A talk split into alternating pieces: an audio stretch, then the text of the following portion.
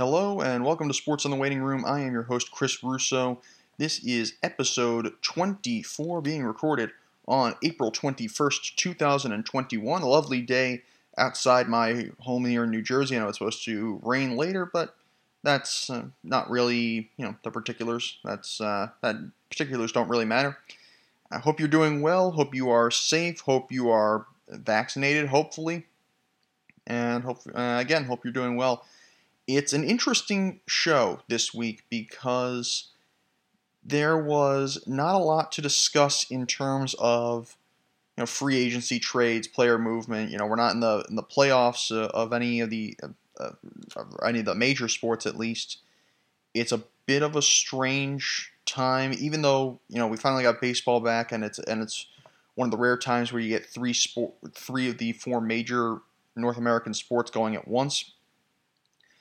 But uh, this program is going to have a lot to do with retirement because it seems like a I don't know, it seems like to me a lot of guys retired in the past week. So I'm just going to go over sort of the the legacy uh, of all these guys. So Julian Edelman, Alex Smith, Jordan Reed, and T.J. Ward all retired in the NFL. These are all the major retirements. There could have been some some that weren't as big.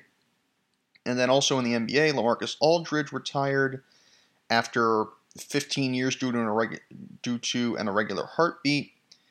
And then, uh, if uh, uh, not as uh, big a story, but Neil Walker retired. He was a good, ball, was a fine ball player. Played a lot here in the New York City area. Played for both teams, but uh, that that's most of what this week is going to be. I'm going to talk a little bit about James Harden being injured again, which kind of ties in with the LaMarcus Aldridge thing. And then a little bit just in a local baseball, um, just watching the Yankees struggle and lose five straight before pulling out a victory over the Atlanta Braves on Tuesday night, the 20th. So let's start off with the NFL retirements. We'll start with Julian Edelman. Now, Julian Edelman has a bit of a complicated past, I will say, uh, uh, because of one thing in particular. Uh, now, first off, Julian Edelman retires after playing all 12 seasons in New England, 2009 through 2020. Finishes with. Uh, yeah, there are a lot of arguments. There's been an argument that Julian Edelman should be in the Hall of Fame despite somewhat subpar regular season numbers but because he has great playoff numbers. Now, um, I'll get into, uh, first off. Let me just read you his qualifications. So let's let's read some of his stats. Okay, so he finished with six thousand eight hundred and twenty-two receiving yards, thirty-six touchdowns receiving, over twenty-six hundred return yards, four return touchdowns in the regular season. In the postseason, considering the number of games he played, a lot stronger 1,442 receiving yards and five receiving touchdowns in the playoffs. Three Super Bowl titles, five AFC titles, the MVP of Super Bowl 53 against the LA Rams, a 13 3 victory over 100 receiving yards in that game.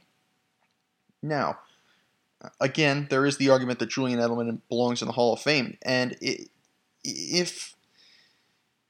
Now, I could go with that argument in in another world, but the problem is some people may forget that at the beginning of the 2018 season, Julian Edelman tested positive for performance enhancing drugs.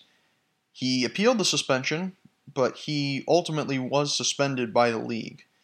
Now, uh, there's a zero tolerance policy for me in terms of Hall of Fame. Look, you argue it a lot. You argue it a lot more for baseball, but the truth is, if if PEDs were uh, really permitted in the NFL, first off, he wouldn't be suspended, and secondly, Lyle Alzado would be in the Hall of Fame. If you don't know Lyle Alzado, he's a, a big uh, defensive lineman for the Raiders and I believe the Broncos as well. In the 70s into the 80s, he was a pretty big part of a couple of the Raiders, at least one of the Raiders Super Bowl teams. But Lyle Alzado was I think maybe the first NFL player who was uh, found to be taking performance enhancing drugs. No, this was huge. I think this was actually before any of this really happened, or at least became public in the MLB, because it was Mark McGwire and Jose Canseco were the first guys to really do it in the MLB, and that was sometime sometime in the late '80s. This might have been earlier in the '80s. And Lyle Alzado, if you look at his career, is probably a Hall of Fame player, but those statistics are perhaps misleading, as are perhaps to an extent, Julian Edelman's statistics. So, look, I'm not even saying that uh, that it, it's not even like I'm saying that Julian Edelman took steroids in his, his entire career, because you know, if so, you you think he would have been caught sooner than nine years in.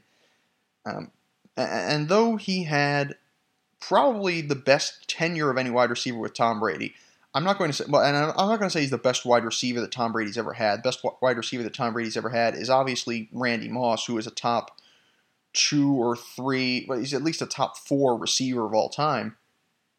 But the fact is that Brady, Tom Brady, generally has done more with less. You know, I've mentioned that before. He, you know, he rel- he relied he relied a lot in New England on Bill Belichick and on his defense he relies a lot on checkdowns. He, he, he doesn't usually win with a lot of big name receivers. Um, no, but you think about Tom Brady. He gets to the he, when he wins the Super Bowl, he wins with a couple of serviceable receivers, guys who are not big. They're I mean they're somewhat fast, but they're just tough. Play well in the slot, play underneath, and a couple of solid running backs. You know he besides Rob Gronkowski, he's never really won a championship with a guy who's going to end up in the Hall of Fame uh, as a uh, as a running back or a receiver. Uh, I don't know. Well, actually, uh, now to be fair, now maybe maybe Mike Evans will will do that. We'll see what happens, but you know, generally that, that that's Tom Brady's style. So Julian Edelman, similar to kind of similar to Wes Welker, although he, Brady never won a title with Wes Welker. Julian Edelman was probably the most in, the wide receiver most integral to the fabric of the Patriots championship uh, dynasty. Um, particularly, I, I, I think the Patriots are split into two dynasties. I think there's the first three titles and the second three titles because it's a 10 year gap between those two titles, and they're two diff- completely different teams. And the only holdovers were really, I think, pretty much Brady and Belichick, essentially, and uh, and uh, Robert Kraft.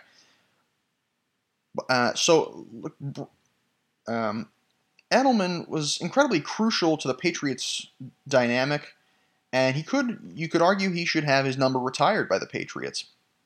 He is probably their best wide receiver of all time, and probably their their second best overall pass catcher, uh, besides um, behind Rob Gronkowski. But the thing is, when you test positive for performance enhancing drugs, you lose credibility. You lose credibility. It's a, it's it's something that really put a, a damper, or I think that's a word, on his on winning the MVP of the Super Bowl. And you know, even without the even without the um, the the PED usage, I don't know if he had would have the numbers to put him in the Hall of Fame anyway. I mean, when you finish with under 7,000 receiving yards for a career, unless it's in a very short time frame, in this day and age, you need to have probably at least 10,000 yards to be in the Hall of Fame as a wide receiver. That's I think that's probably a standard number. Even so, there are some guys who probably should be in the Hall of Fame who have over 10,000 yards who probably who aren't in, but that's just the way it goes. I think that's fair to say. Um, but Julian Edelman, again, best receiver the Patriots, uh, well, has the best tenure of any Patriots receiver, the best tenure of any receiver with Tom Brady. But, uh, and, you know, his, his career should be celebrated because, look, for all the things that the Patriots have done or been accused of doing to win their titles, you know, from, you know, Spygate. Well, Spygate didn't win a championship with Spygate, but, uh, you know, Deflategate and, you know, and then there was the Tuck rule and everything. The Julian Edelman thing is perhaps the least of their concerns uh, as to the, the doubt of their legacy.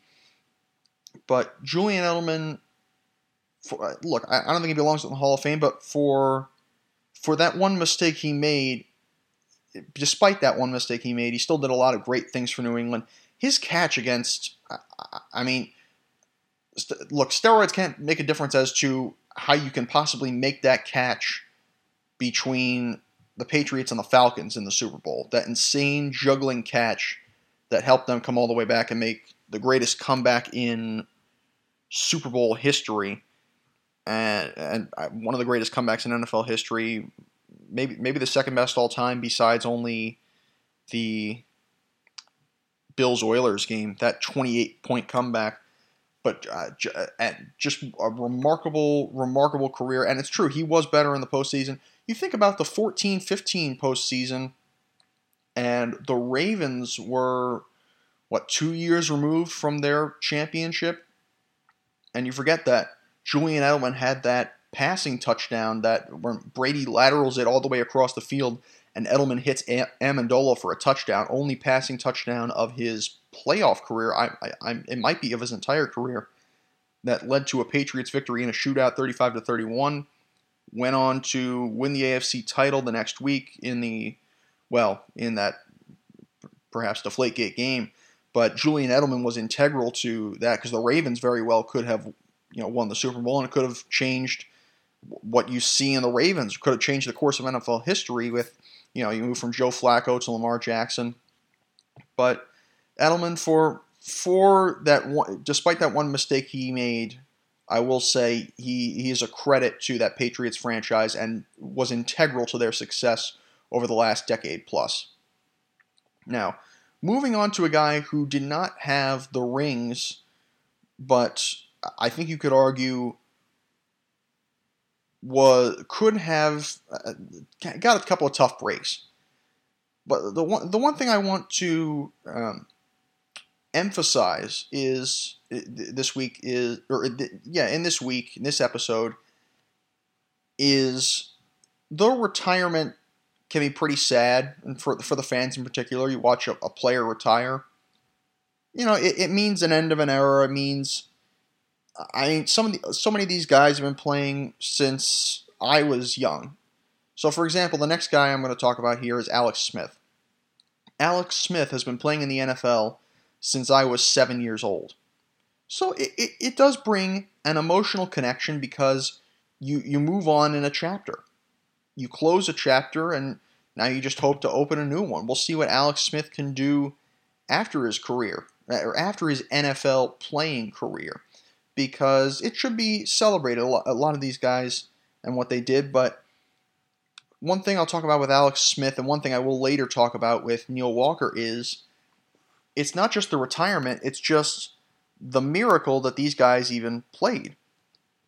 Because first off, there's what like once you get to college, for example, there's probably a less than one percent chance you will make it to the pros, make it to the pros in any any sport, in whichever sport you're you're playing. It's very unlikely, and I, I've seen those ads for the NCAA as of late. You know, we should celebrate the players who are perhaps uh, the NCAA athletes who don't go on to professional careers because they're not as recognized and they go on to do great things in different fields. Because obviously there's a very limited limited group of people. So that's one one reason why these guys should be celebrated and the fact that they they were able to last in this league for so long. But uh, Alex Smith is is one of them where there are there was truly a another big piece of information that really could not have not have only ended his career, but but it could have ended his life. So Smith retires after being in the NFL for 16 seasons, but playing for 14. He missed two full seasons due to injury. So he played from 2005 through 2007 and 2009 through 2012 with the San Francisco 49ers, 2013 through 17 with the Kansas City Chiefs, 2018 and 20 with the Washington football team. So, first off, let's just talk about the miracle aspect and the, the miracle of science and you know the miracle of hope and, and faith and all these things. the fact that Alex Smith even played in 2020 is a miracle. I, th- I think we all know about uh, the 2018 season where he took the hit, where he uh, broke his leg in, in, in multiple places, and I mean, a lot of people pointed out how uh, this, the eerie similarities to uh, to Joe Theismann's injury, which of course ended his career, a career that that very well could have put him in the Hall of Fame. And you know, we not only were we not sure were we thinking that Alex Smith was not going to play again. I ha- look, I'm going to be honest, I haven't seen it yet, but I know there's an E60 piece about Smith. He could have lost his life due to infection, due to the infection of this leg. So the fact that he even survived shows you the miracle of the miracle of science and and and medical advancement. And then just having that will the will to compete not only the will to to recover from this but uh, and just just move on with your life in a normal way but the will to compete again. It took what a year and a half but he got back out on the field. I, it's remarkable. I and that's not just a testament to him, that's obviously a testament to everyone who worked on his leg, all the all the doctors and nurses. It's a testament to his family, it's a testament to his wife and kids for giving him that emotional support. And of course, it is a testament to Alex Smith himself that he actually got back on the field. And he, give him credit, I mean, Washington did not have a great season in particular. They went, I think, seven and nine, but again, in the NFC East, it's good enough to win the division. Alex Smith quarterbacked the Washington football team to a division title after nearly eh, after having an infection that could have ended his life. It's truly remarkable. One comeback player of the year in the NFL, and I've heard people say, and I would argue rightfully so, he that the comeback player of the year award should be named now after Alex Smith. You can make that argument. Now, unfortunately, he did not play in that playoff game against the Tampa Bay Buccaneers, in which Taylor Heinicke gave the eventual Super Bowl champions a real run for their money, and, and perhaps proved he is the next quarterback of the Washington football team. But just that Alex Smith even got to play again, let alone play in the playoffs. I mean, you think about uh, oh, I, I mentioned this already. You think about, I I think I mentioned this a couple weeks ago. I mentioned the scene from Moneyball near the end of the movie. He hit the ball. For, he hit the ball 40 yard, hit the ball 140 feet over the fence in left center field and didn't even know it. So the fact that, look, Alex Smith never won a Super Bowl, but the fact that he even got back to play is remarkable. For his career, fairly impressive, a very good touchdown to interception ratio, 199 touchdowns, which is not a lot by NFL standards, but 199 touchdowns to 109 picks, so nearly a 2 to 1 touchdown pick ratio, which is, believe it or not, Tom Brady has about, I think, a 2 2.3 touchdown to, to 1 interception ratio, something like that. So it's it, Alex Smith was really, although he was not as great a quarterback and, and perhaps did not have the advantages that a Tom Brady or a Joe Montana or, or a Peyton Manning has, doesn't have that those sort of remarkable talents. He's a fine game manager. You cannot say that enough. One of the ultimate game managers. Now, Smith, you know, you think about it, the first five or six years of his career, if the Niners had been managed differently, that could have completely altered his course. Let's remember, this guy got picked number one overall back in 2005. And now, now to be fair, there are a lot of expectations piled onto a guy who's picked first overall. And Aaron Ro- and Aaron Rodgers, let's face it, Aaron Rodgers overshadowed Alex Smith, two guys both from, I believe, both from um, the Bay Area, but uh, you know, we t- kept talking about um, Aaron Rodgers, who's who is from the Bay Area and getting picked uh, hoping to get picked by the 49ers first overall. And uh, Okay, so Smith is from uh, closer to San Diego, but still two guys from California. And everyone talked about how Aaron Rodgers, he was hoping to get picked first overall. You know, he went to he's from uh, from the from Northern California, from the Bay Area, went to junior college, transferred, went to Cal Berkeley, and was hoping to get picked over. And then you know, there's that there's that famous footage of him just waiting, waiting, waiting, and finally getting picked late by the Packers late in that first round, or at least a lot later than people expected. And what Aaron Rodgers did compared to what Alex Smith did is obviously a lot more impressive. Aaron Rodgers is one of is a top ten quarterback of all time, but th- that's that's just part of the di- the difficult aspect of Alex Smith's legacy is that he was overshadowed so many times, but he was such a good quarterback who just caught a couple of bad breaks. So, in particular, all that pressure put on him as the number one overall pick. Then the 49ers come in. Now you understand why they have the number one overall pick. Poorly mismanaged, terribly mismanaged. Mike Mike Singletary was was the coach early on for that team when Alex Smith was there, and just did a poor job. Really did, a, a poor job, and that team suffered for. That team was one of the laughing stocks of the NFL for about five or six years when Alex Smith was there. It wasn't necessarily his fault, but he didn't necessarily carry that team on his back either. Didn't have a lot of great years early on. Now, then, uh, 2011. 2011, he comes in. Jim Harbaugh comes in.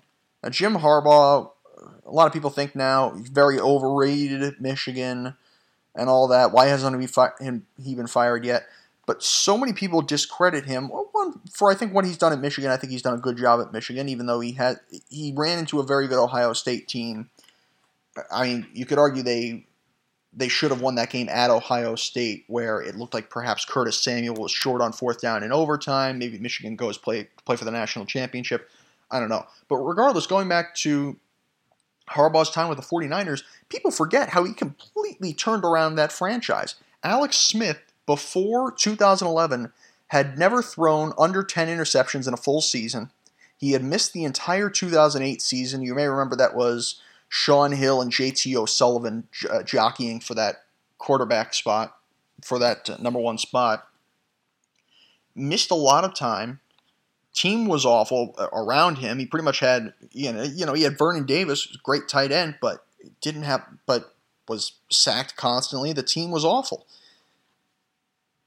Hadn't thrown over 3,000 yards or under 10 picks in a full season until 2011. Then Jim Harbaugh comes in. Jim Harbaugh, if you actually don't know, Jim Harbaugh was actually a fairly successful quarterback in the NFL, threw for a significant amount of yards, came within, I think, one dropped Hail Mary of putting the Colts in the Super Bowl in 1995. Was actually a pretty successful quarterback, even though he's you know he's not considered one of the all-time greats, of course. But he's done a lot, did a lot of good things in the NFL as a as a quarterback. And so he comes in. Alex Smith really turned around in 2011. Really, really turned around. And that team marched all the way to the NFC Championship game, came within a couple of bad Kyle Williams turnovers, perhaps, of going to the Super Bowl and would have faced the New England Patriots had they had they not, you know, Kyle Williams in particular not made those two bad turnovers against the Giants at home in the NFC title game.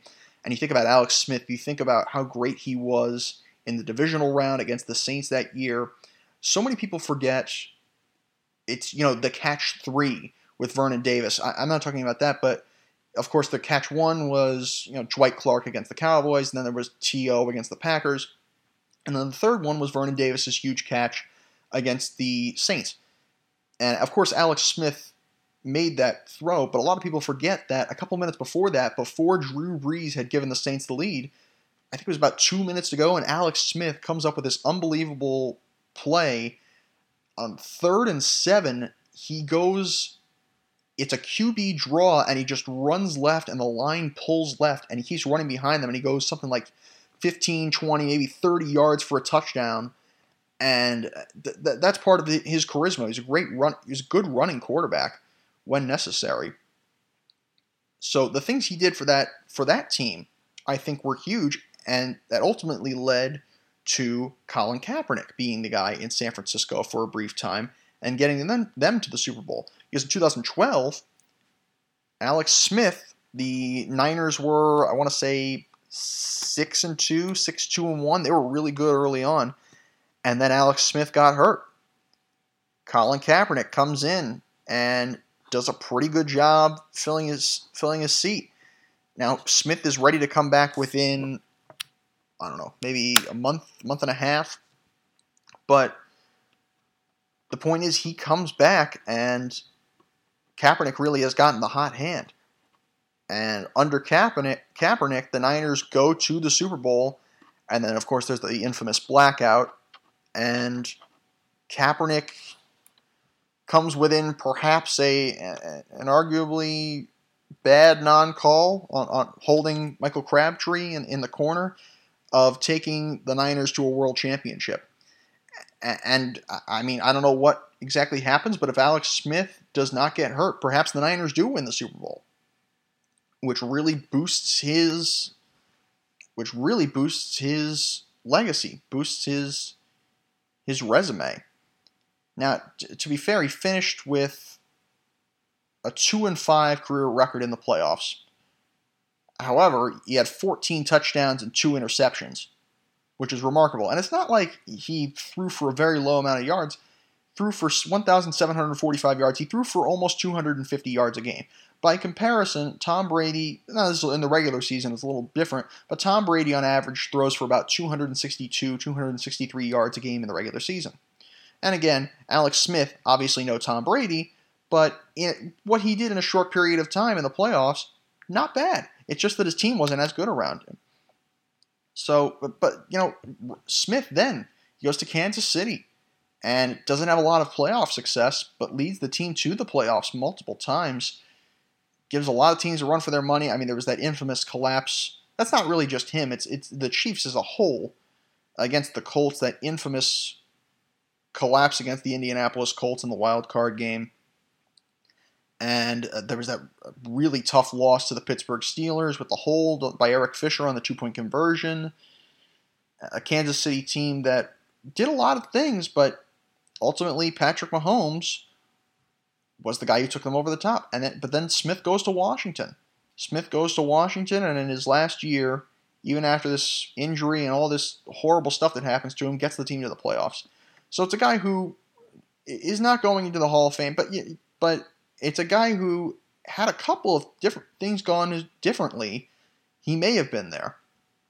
Now, to be fair, I just want to point out here that he's actually better statistically than a lot of big names. Now, some of these are guys that aren't really technically in the modern era and perhaps played a couple fewer years, but these are guys that are all time greats.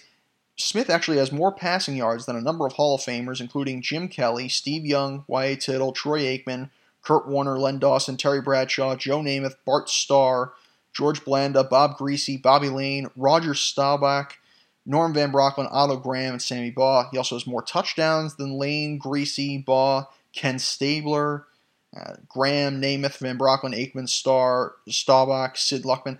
A lot of a lot of big names. Now that's that's part of that is the fact that he has played in a different era, a, more pass happy, more offensive era. But you know, some of these guys were all time greats, uh, who, who still could have been you know as good as as impressive statistically as he could have been today. So that's just something. That's just something to say. A couple more guys I want I want to bring up in terms of NFL retirements. Now, two guys who obviously Julian Edelman was the biggest name here, then probably Smith, then Jordan Reed. Jordan Reed retires after six seasons in the NFL, six with Washington, or make that seven seasons in the NFL, six with Washington, and one with the 49ers. He missed all of 2019. And it's unfortunate. You know, it's another guy who probably could have played, uh, probably could have been an all time great if if not for injuries in the last two or three years in particular. Finished with uh, just over 3,600 yards, 28 touchdowns, made the Pro Bowl in 2016 and showed a lot of promise.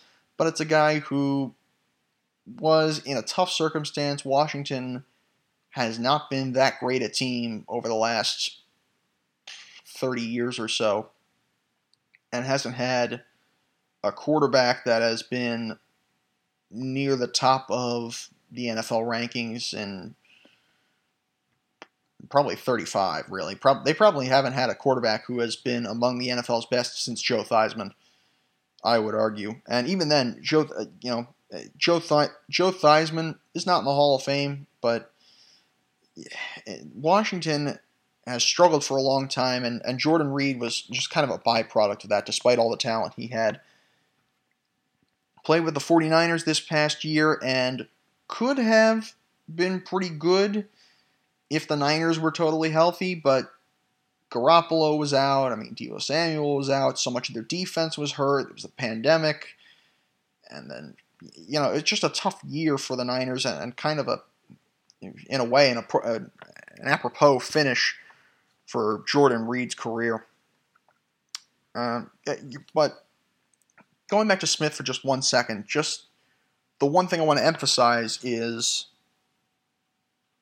despite what he could have been, just the miracle that he came back from that injury, not only came back from that injury and kept his life, which was, I mean, according to to to, to his doctors, was in danger. The fact that he could actually step on a football field again and perform the, the way the way he did was uh, truly it's a miracle. It's a miracle. It's remarkable one more guy I want to discuss in the NFL, and that's TJ Ward. TJ Ward, a solid safety, retires after eight seasons, had not played in the NFL since 2017, was on the practice squad for the Arizona Cardinals this past year, or perhaps on the off-season roster this past year, but hadn't played a game or played it down since 2017 in the regular season. Now, played eight seasons, 2010 through 13 with Cleveland, 14 through 16 with Denver. That's probably where his best play came. And 2017 with the Buccaneers. Won the Super Bowl with Denver as part of that solid 2015 Bronco defense that stunned the Carolina Panthers 24 to 10. He's a two-time Pro Bowler, and really Ward, though overshadowed obviously by Von Miller, who had maybe the best year of his career, definitely the post, def, definitely the best postseason of his career, and of course had you know that strip sack and one Super Bowl MVP. The defense, even though Peyton Manning is a top three quarterback of all time and has one of the best passing arms of all time, Peyton Manning was in his twilight. He was the sheriff riding off into the sunset. It was not a great year for him. He, he lost his job for a brief time. Let's remember Brock Osweiler was the quarterback for a little while. But that team so that team was really carried by its defense. And though Von Miller was definitely the guy, TJ Ward was a crucial part of Denver's Super Bowl winning defense. So let's remember, he recorded an interception in the Super Bowl.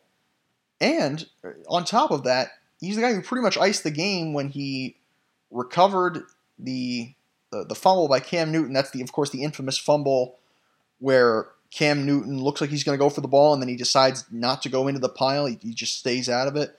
But the point is, TJ Ward recovered that ball, got it at the four yard line. Broncos punched it in, and we get a two point conversion, the last pass of Peyton Manning's career.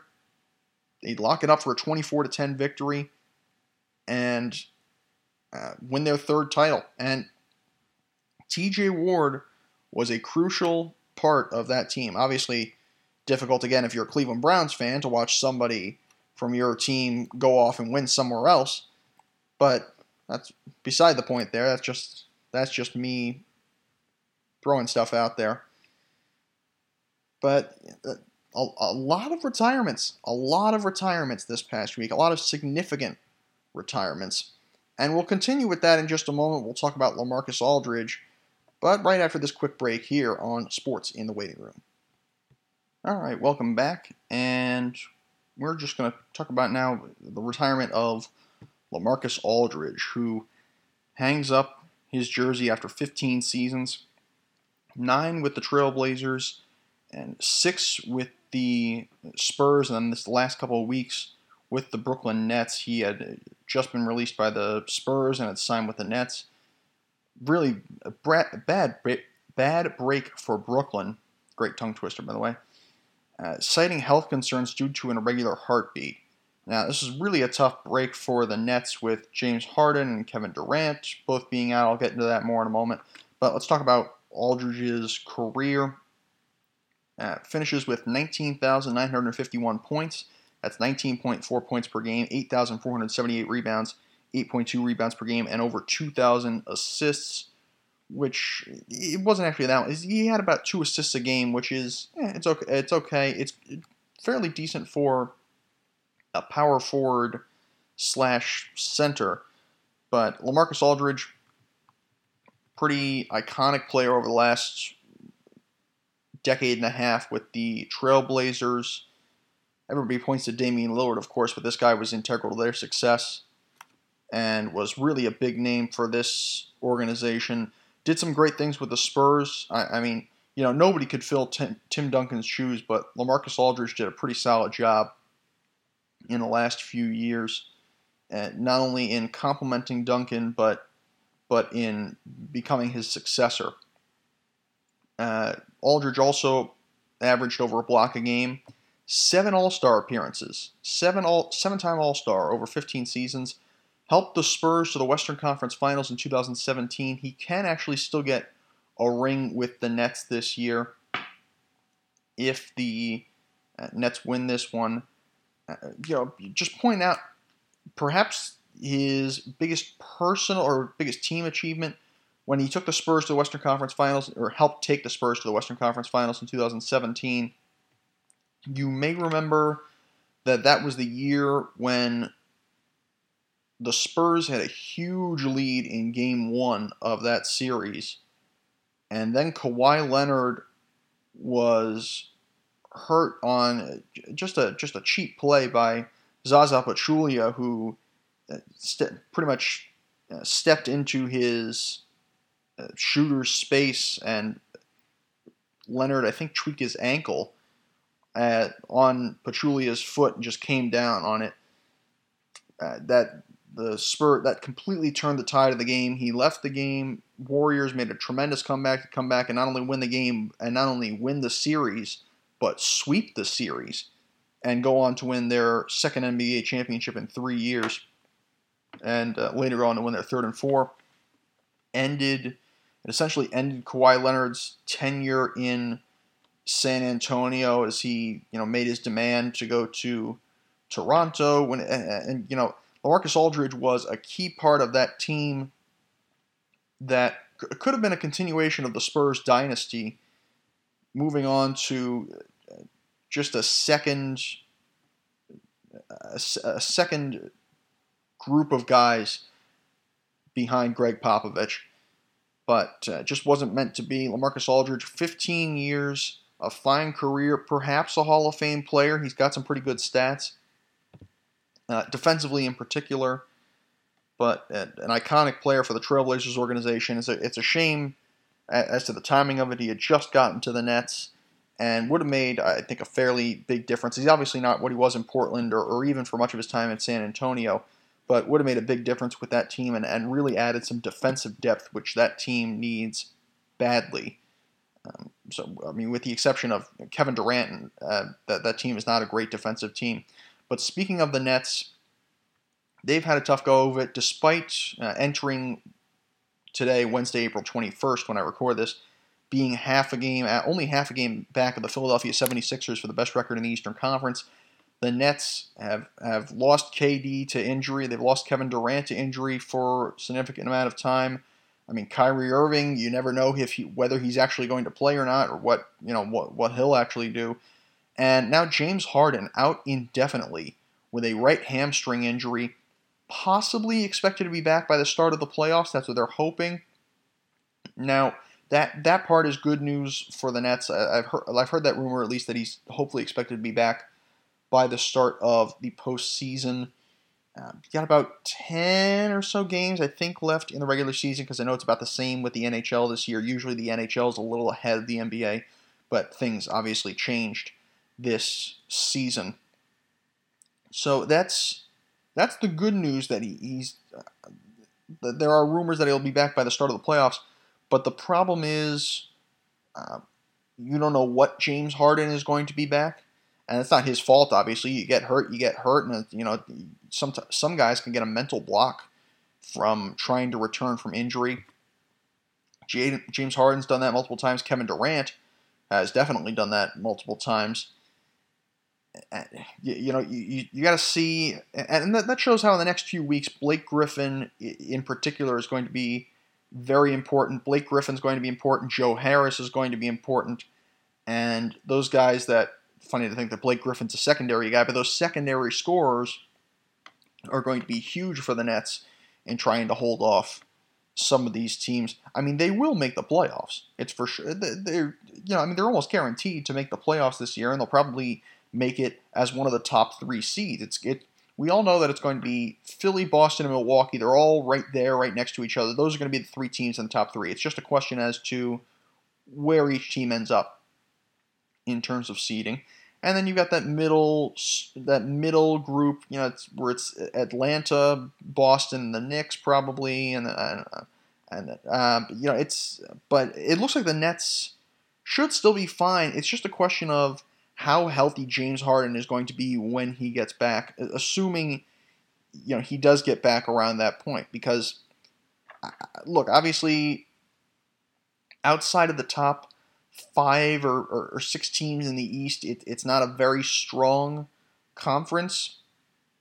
So, I mean, the Nets could possibly breeze through the first round, but it, it, you know when you get into the dog days, into the conference semifinals, it's you're going to need James Harden at, at, at peak at peak health. So it, it's very tough break for the Nets. We'll see what happens with them. Moving on to Major League Baseball. And by the way, I just want to let you know, I just want to tack this on. I wanted to tack on at the end. Um, uh, Patrick Marleau breaking the NHL record for games played. I'll talk about that in a minute. But first, just you know, local baseball, pretty much. Um, this past week, a horrible showing by Yankee fans who were. Uh, I mean, obviously, it's understandable that they've been very disappointed. They lost five in a row. A team that's been very underwhelming. Lost, lost. I mean, has really gotten knocked out by knocked down pretty hard by Tampa this this first month of the season, and of course last year as well. Obviously, blowing that series against Tampa Bay in San Diego, and you know the whole situation. The the Rays really getting in Aroldis Chapman's head apparently, and the suspension that stemmed from that. So it's it has not been an early, uh, uh, not been an easy early part to this season for the Yankees, but I mean, th- this past week, the, the fans throwing the baseballs on the field, you know, I, I mentioned this last week. You know, it, you, if a call is really bad and you're really close, I think you actually have a right to throw stuff on the field. Not to say I'm proud of that, but uh, but it, I mean, if you're just doing it because your team is performing poorly and you're really, I mean, you're really throwing with such such uh, such horrible intent. You know, it's just classless, and it, it's a it's an absolute shame. The Yankees do actually finally pull off a victory. They they take down the Atlanta Braves on Tuesday by a score of three to one. They got a lot of small ball. Uh, scored in the eighth on a, a wild pitch and bases loaded walk. I and uh, you know another another weird one is I mean another weird thing is the fact that uh, as this comes back to mind, that Jay Bruce retires after, uh, let's see, I think 13, not 14 seasons. Very abrupt. I don't think anyone, I mean, obviously he struggled, but I don't think anyone really saw that coming. And the Yankees are still waiting for Luke Voit to come back. But the Yankees do finally pull off a victory, and I mean, we'll see. Yeah, it's been uh, really they just they just have not been able to hit at times. So it's a question of whether they can actually go back to, to small ball when they really need it, and a question of whether Aaron Boone will stop playing analytics the whole time and actually let his guys pitch because this game last night, uh, at least at the time I'm, I'm, recording this, but this game last night where Jameson Taillon had 80 pitches and had given up one run over five innings, and Boone pulled him. No injury, nothing. And you know, I, I, I would generally say that analytics works in Major League Baseball, but you cannot have such a quick leash, such a short leash on your pitchers. Really, everybody should have learned this last year. Everybody should have learned this last year when Kevin Cash pulled Blake Snell in the sixth game of the World Series. The way he was pitching and how he pitched him so early even if a guy has a perfect game going, he'll probably get pulled in the sixth inning if he's at a at a decent pitch count. It's ridiculous. So it's just a question of, of you know whether you can be overmanaged. That's part of what happened with Joe Girardi. Joe Girardi, one of the reasons that I thought he was probably getting fired was the fact that he just overmanaged the team, he overmanaged the bullpen in particular. So I, I, I'm not sure. The, the Yankees, look, you got a lot of time left. Last time the Yankees won the World Series, they were one of the uh, they were mediocre through the first two months of the season, and obviously that was a long time ago. So, can the Yankees really just finally get back on track and just get out of their heads? Uh, it, it's to that point where you know, you, you, lose in the playoffs, you get deep in the playoffs, you, you eventually get these high expectations on you, and you just you, you start thinking way too far ahead in the future. This happened different sport, but remember how this happened with the Pittsburgh Steelers a couple years ago when they kept thinking, okay, we're going to play New England. It's us in New England, AFC Championship game. Let's get ready. Us in New England, us in New England, us in New England. And they get knocked out by Jacksonville in the second round at home, and they just choked you focus too much on what's all the way down the road and you don't you don't think in the present you don't act like you're in the present moment so that that's that's one of the biggest issues if if you're the Yankees is is trying not to think about the postseason failures of the last two years, but just trying to get back there, get to that, cross that bridge when we get to it. That that's that's your biggest concern if you're a Yankee fan. Now, uh, one more retirement I do want to mention, and that is Neil Walker. Neil Walker, a well, if you're from around my area, you know, former Yankee, former Met, but more importantly, a seven-year member of the Pittsburgh Pirates, a Pittsburgh native, played with the Pirates for the first seven years of his career, 2009 through, through 15.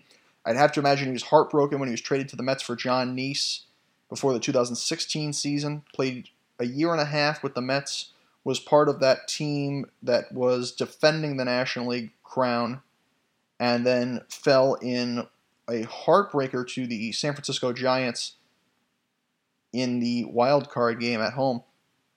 Was there with the Brewers in 2017, went to the Yankees in 2018, Marlins in 2019, and wrapped up his career with the Phillies in 2020. Was not playing this year. Uh, not a bad career, honestly. Car- carved out a nice name for himself.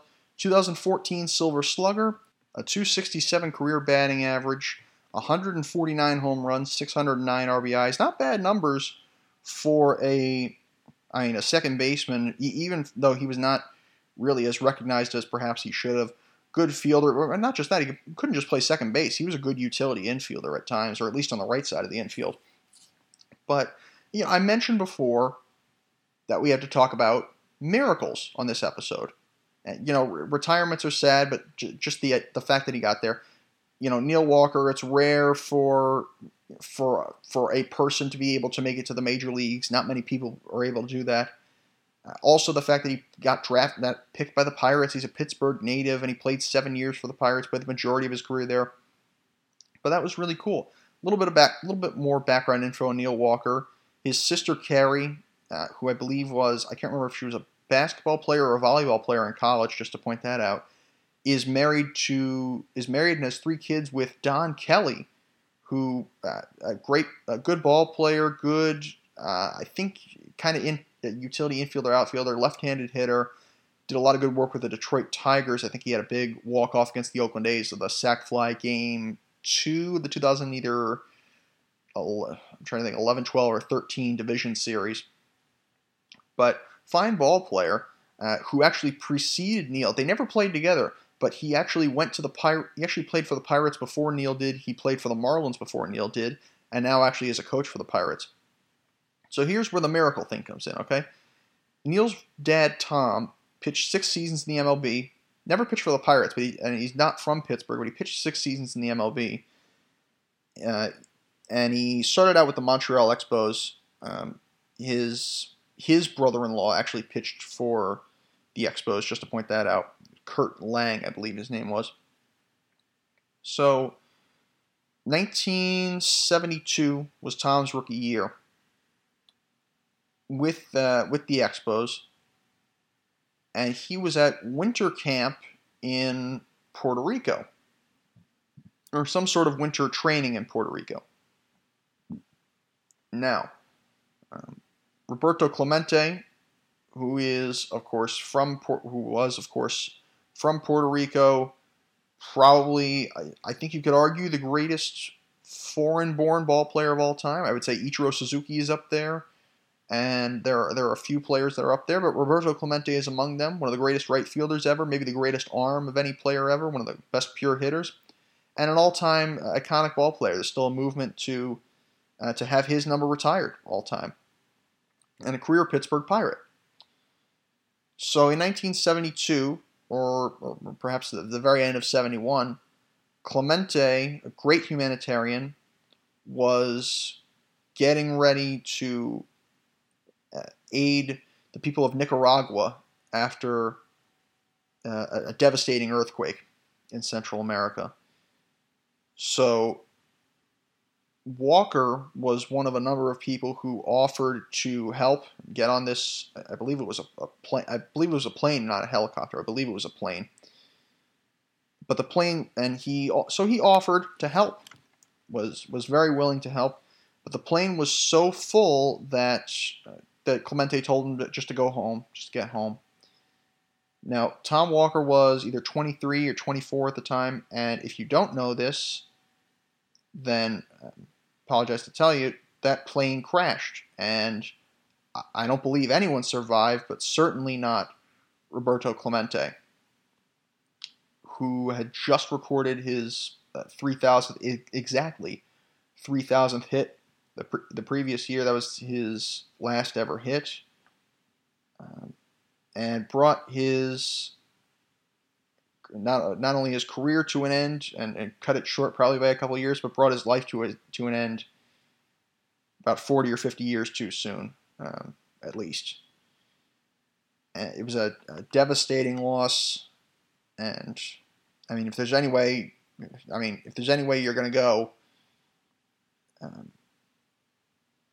I mean, it, it's considering what a great humanitarian he was. It's, it's somewhat appropriate that that he went trying to help a number of people in need. But anyway, uh, Tom Walker was only about 23 or 24 when this happened. And the, the funny thing about that is, we talk about miracles, talk about miracles, and Neil Walker is only about 35 or 36. Neil Walker wasn't born until 1985.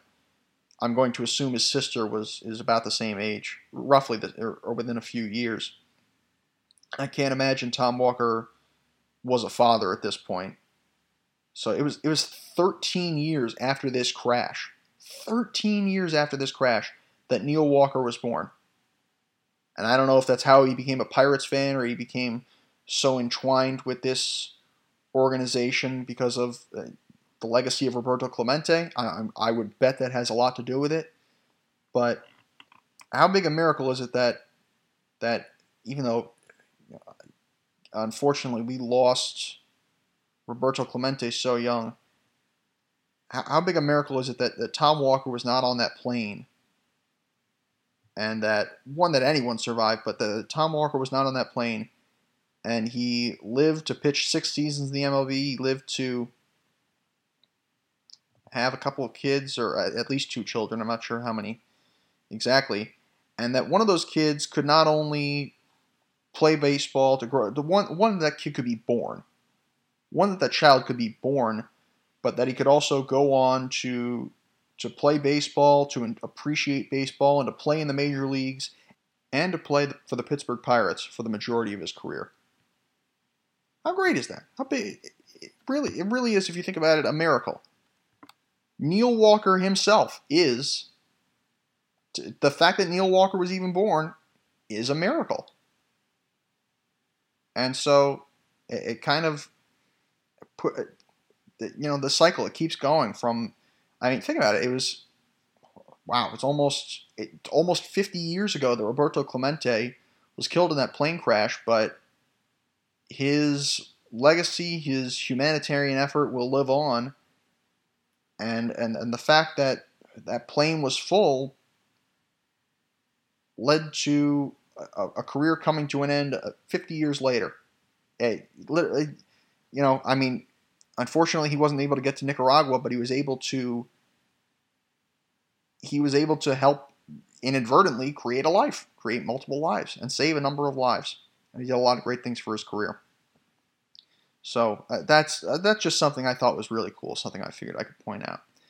Now, um, a more up, an even more uplifting story this week um, is that Patrick Marleau of the San Jose Sharks broke the NHL's record for games played at 1,768, previously held by Mr. Hockey and perhaps the greatest all around hockey player of all time, Gordie Howe this record was set in 1962.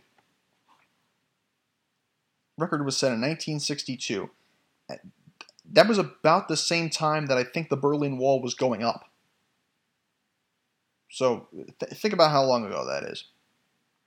Remarkable, and uh, the fact that any of Gordie Howe's records have been broken is insane, and and not ju- not just broken, but but broken now, broken over 20 years after Wayne Gretzky retired, broken by a player, player other than Wayne Gretzky.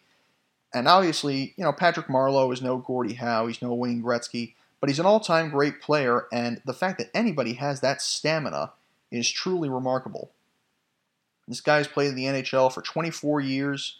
He is the face of the Sharks. I mean, Joe Thornton was another one, but Patrick Marleau really is the face of the San Jose Sharks and the face of hockey in the Bay Area. Really, the the, ho- the face of hockey south of Vancouver and uh, north of uh, north of Southern California, Patrick Marleau is the face of, of hockey.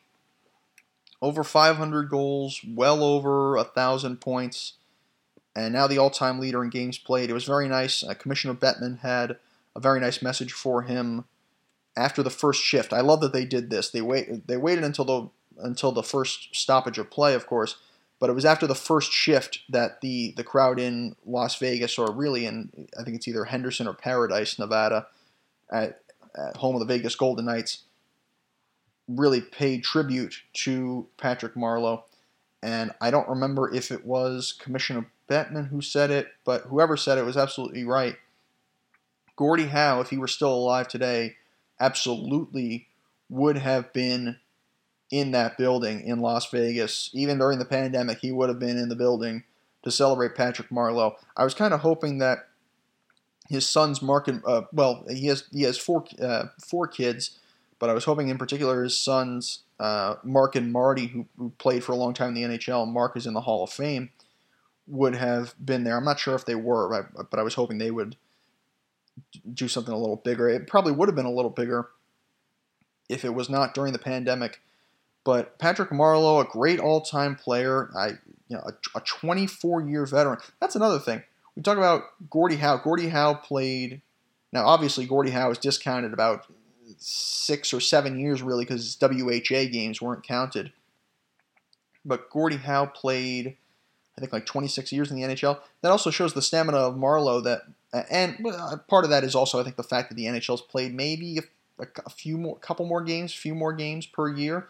But the fact that Marleau was able to do that in 24 years, whereas it took uh, Gordie 26 to accumulate those numbers, absolutely remarkable. Uh, and, and the fact that Marleau, for the most part, has, has spent his entire career with the Sharks.